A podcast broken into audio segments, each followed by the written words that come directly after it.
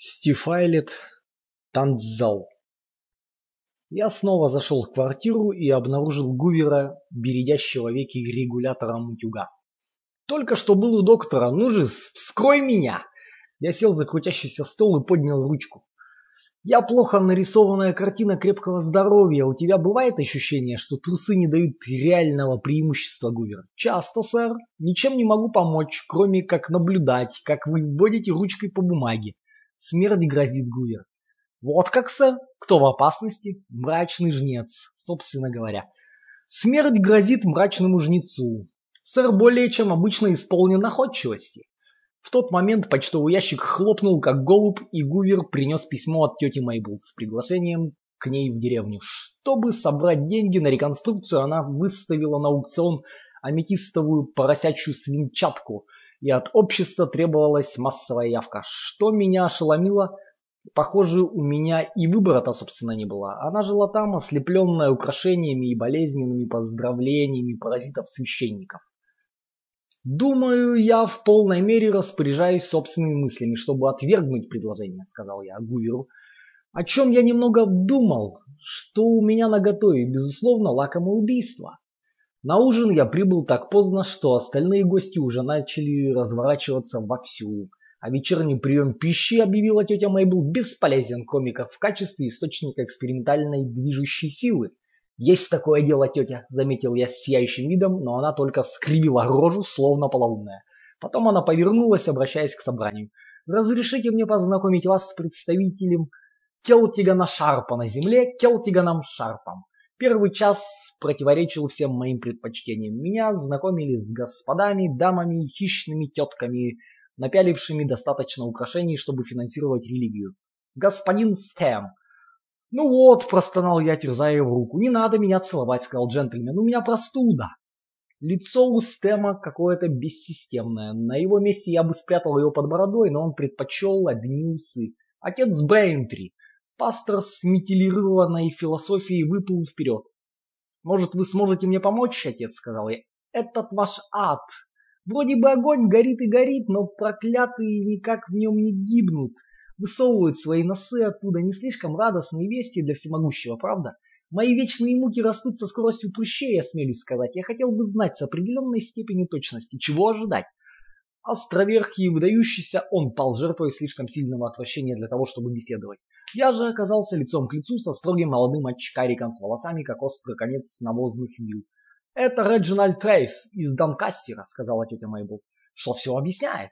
Мой племянник Келтиган решил разориться на аукционе, сказала она ему. Да.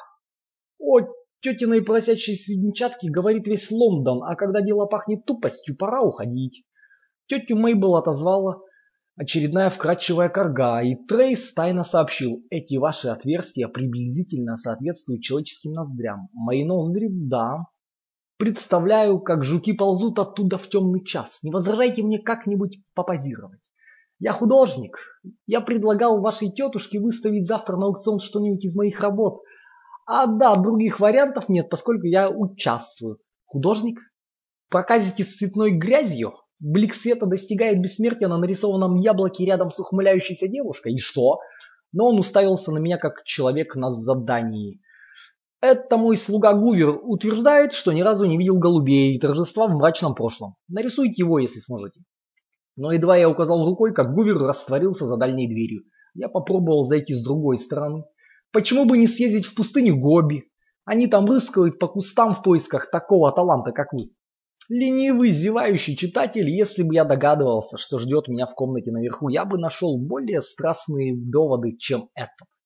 Но тем вечером я был сама невинность, когда домочадцы скрылись, и он проводил меня в кабинет, заполненный продуктами ущербного воображения. Каждый элемент обстановки нес на себе холст, отягощенный несправедливо загубленным маслом. «Вот этот конкретный рисунок чего?» – спросил я, тыкая пальцем. Базисная прихоть булыжника впечатляет милю зрителей, злоупотребляющих барбитуратами. А это залив лавы. Правда, есть мнение, что 70 яхт – это перебор. А как это называется? Мой экстаз бритья. А та? как я в радиусе городского зла начал улыбаться. Что это в нижнем углу? Какой-то безвкусный ржаной хлеб. Это вам не дешевое утверждение вазы, думаю, вы согласитесь. А что пытается показать это? Кастаньетные листья, резиновые крестьяне, лесистые поместья вокруг мощных дворцов, сердитые уклонисты предполагаются по отдаленным окнам. А квадратная?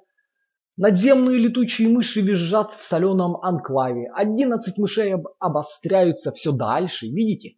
Угроза летучих мышей на самом деле чрезвычайно преуменьшена. Не двигайтесь. И он шлепнул по перевернутому холсту, пронзительно глядя на меня. Эта картина называется «Слишком поздно было доказано наше вероломство». Мой шедевр. Очевидно, быстрый татуар на самом деле ацетатное сусло. Разрешите мне объяснить. Я изо всех сил пытался увильнуть, но Трейс начал рассказывать свою чудовищную историю. Как гимны детства взлетали к небу и состояли главным образом из увещеваний, чтобы Бог оставил его в покое. Что, если бы безмолвие носило бороду, его имя было бы Отец? Что он каждый день продумывал, глядя в потолок круглые сутки? Что он отважился мечтать? И тут он запел. Сосчитай всех противников, человека безносого, когда он выберет, они смогут догнать его. Эти нелепые вирши стали последней каплей. Я начал молотить руками, болтаясь по комнате из стороны в сторону, в мазурке движения, которое, я был уверен, сумеет избежать глаз художника. Но вот он, кажется, все больше жаждет запечатлеть эту деятельность.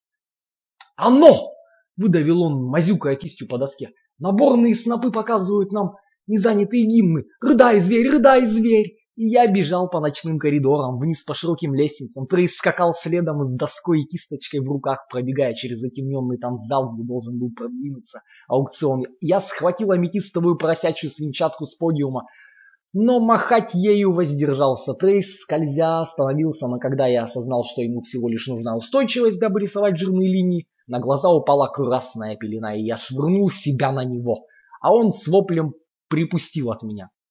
Я же набросился на него, а он развлекался, выписывая зигзаги по полу, с самыми громкими криками, какие я только слышал. Около кухни я жахнул ее свинчаткой. Более неудачный для Трейса момент я бы выбрать не смог. Он отскочил от двери и неподвижный опрокинулся навзничь. Упал он ровно в центр белого кухонного пола. Этакий гигантский Джокер. Я замолотил в дверь Гувера, и он появился. Дворецкий до мозга костей, как если бы от этого зависела его жизнь. Что я натворил, Гувер? Я убил человека! Даже если и так, не в первый раз, сэр. Первый, последний раз, какая разница? Для полиции большая, сэр. Но полная херня для жертвы, Гувис. Вот тебе и так называемое правосудие. Я отвел его на место происшествия, Гувер наклонился к телу. Боюсь, он никогда не вернется к комнатной температуре, сэр.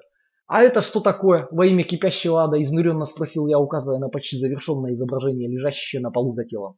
Нарисован был я, лицо искажено убийственной яростью, несусь вперед с поросячей свинчаткой, поднятой во имя насилия. За моей спиной по стене плывут плюшевые ангелы. Он был прав, мои орлиные черты имеют божественный оттенок. Гувер объяснил с помощью слов и набора сложных движений рук и ног, что картину могут использовать как доказательство против меня. Жизнедеятельность Трейса ограничивалась кровотечением. Его жидкости смешивались с краской там, где он шмякнулся на пол с редкостным ревением. «Меня не поймают. Насколько трудно это будет?» «Для вас, сэр?» – спросил он судейским выражением. В этот момент из помещения слуг раздался взрыв шума, и мы с картиной оттянулись вверх по лестнице. Я нырнул в комнату Трейса и заменил работу на мольберте, слушая, как остальные просыпаются и спускаются вниз. Сквозь дом прозвенел вопль. «Он мертв!» «Мертв в такой час! Мейбл, у вас так принято?» Убийца воспользовался просячей свинчаткой и разбил камень. Боюсь, теперь он, она ничего не стоит. О боже, зачем же использовать мое украшение? По всему дому полно разных труб. И это то, что у вас принято считать убийством. Итак, я забыл свинчатку на месте. Ухватив краски и изобличающий холст, я бросился к себе в комнату, где Гувер собирал вещи на тюремный срок. Не надо, Гувис, я переделаю картину, чтобы намекнуть на суицидальные отчаяния. Этот опасный псих как раз мог отколоть что-нибудь подобное. Сэр хоть раз в жизни вообще рисовал? В свой последний час Трейс рассказал мне больше, чем стоило бы знать. Он говорил, что художник обязан чахнуть в башне, завороженный унынием. Этот человек и его самоцели лишились всех моральных прав на существование. Самоцели, сэр Гувер, продолжал паковать вещи, а я выдавил краску прямо на кисть. Мне жаль, но формулировки различаются. Самоцель, Гувер, Стремление показать, что твои слова или действия имеют куда больше ценности или смысла, чем на самом деле. Мои извинения, сэр, однако он лишился их полностью. Я услышал, как гости быстро произносят последовательные утешения и удаляются в кровать. Я же бросил лист на рисовальные принадлежности и начал громко храпеть, чтобы тетя Мейбл не вломилась ко мне. Но она вошла и обнаружила, что свет включен, а я стою посреди комнаты и храплю как бык. И я объяснял вот Гуверу, как правильно паковать чемодан, и ужас как разозлился. «Ладно», — сказала Мейбл, нахмурившись. «Я просто зашла сказать, что у нас тут случилось леденящая кровь убийство». «Убийство? В такой час? И кто же это?» «У тебя дела, лучше обсудим все утром. Спокойной ночи, Келтиган». Не раньше, чем она ушла, я вернулся к холсту, натирая кисточкой решительное зрелище, пока не убедился, что стиль Трейса несомненен и никто не догадается. Я сделал это, Гувер. Грунтовка правды целиком и полностью покрыта коленями, ужасающими вспышками работы и архитектуры, чудесами и волосами, годами сокрытыми в тенях, грустными сторожевыми псами, сердцами и дровами, красными масками, прославленными судьями, консервированными детьми, омерзительными горбунами, кишащими крысами, багажом, туманом и легендами. Но Гувер уверил меня, что больше похоже на клубящуюся курицу, ходящую как во сне в голубом пламени. Как тебе йоркширский пудинг рядом со шпилем вот здесь? Разрешите мне, сэр. Гувер взял кисть и за пару минут создал резкий портрет кислой дамы в форме елки, регенерирующей на сельских просторах. «Нет, нет!» – взвыл я. «Трейс был опасным психом. Я не смог добиться от ублюдка ни капли смысла, и я пытался со слезами бегущими по щекам. Надо избавиться от этой твоей точности. Дай-ка сюда кисть». Я работал всю ночь, рисунки становились все более странными с каждым часом. Двадцать одна подколодная гадюка греется на солнце в жаровне на берегу моря Эрл-Грей, а по соседству высоченный священник заткнул уши, как гипопотам. Любопытные торговцы выходят из безумного безделья, их, их рты как клетки. На переднем плане я поместил качественное собственное изображение, размахивающее окровавленной просячей свинчаткой. «Похоже, мы сделали полный круг, сэр», — мягко заметил Гувер. «Что? О, почти утро. А что я наделал? Думаю, сэр, удар по лицу и рука. И за пару минут он превратил мой портрет в Реджинальда Трейса, отскакивающего в воздух и бьющего себя по голове свинчаткой. Но почему движение вперед Гувера? И почему торговцы, змеи, стая, стая, стая? И я начал трепетать, схватил холст и вонзил в него кисть, размывая линии, разрушая все подряд. Рисунок я швырнул в комнату Трейса, бросил дверь открытой и убежал. С меня довольно этой ерундой. Холодное солнце вползло в дом. Внизу гости столпились на месте убийства, где накрыли утренний чай с лепешками. Отец Брейнтри пренебрежительно разглядывал тело. Лицо трупа превратилось в кровавый пудинг. Его вера, какой бы она ни была, не помогла ему выжить. Что бы ни случилось в последние моменты жизни, Реджинальд скакал как первобытный человек – и разбивал семейные ценности. Тетя Мейбл посмотрела на меня. Надеюсь, этот бедлам не твоих рук дело. Моих тетя до, до сего момента я точно держал себя в руках, и я знаю, что творчество Реджи значило для вас очень много. Его творчество не сказала бы. Полагаю, именно оно и сбивало его с пути. Далеко от паствы и гнилой плод. Не сказали бы, что за святотатство. Эй, народ! Лорд Стэм большой специалист, он утверждает, что Трейс рисовал как грязный червь. Но в этот момент лорд Стем проскакал вниз по лестнице с холстом и счастливым выражением лица. «Это выдающаяся картина», — объявил он. «Свидетельство праздничного погружения Трейса в хаос и тьму». Он показал нам картину, которую мы с Гувером создали в ранние часы. «Посмотрите на эти смертельные шипы, цвета меда и ананаса. Пятнистое девственное успокоение, предложение шумных игр, истекающий линь, намек на курицу на грунтовке. Сам Трейс на переднем плане предсказывает собственное преднамеренное самоубийство и, наконец, дикий шквал эмоций, размывающий линии, будто отбрасывающий в сторону искусства и самую жизнь. «Но какие кошмарные пропорции», — сказал я, — «это развалина. Это персик, и стоит он тысячу фунтов. То, что он мертв и бледен, улучшает баланс парня. Это просто праздник для меня, должен сказать. Забудь про поросячью смечатку, Мейбл, я заплачу тебе сколько скажешь за эту прелестницу. «Значит, у нас тут не только нет убийцы под боком», — сказала тетя Майбл, «но и решились мои финансовые проблемы. Оказывается, я настоящая покровительница искусства, а я и не знала. Похоже, один человек в вашем поколении все-таки имел стоящий талант, а, племянник?» Гувер всплыл и многозначительно посмотрел на меня. Какая жалость, что потенциально прибыльная художественная карьера молодого человека навсегда перечеркнута кровью и обстоятельствами. А, сэр, у меня родилось мрачное предчувствие, что сейчас я ударю его прямо в лицо. Но я удержался и подумал, что наши с Трейсом способности недалеко друг от друга ушли. Хотя мы его представили наши варианты мира на суд и рассмотрение, факты не меняются.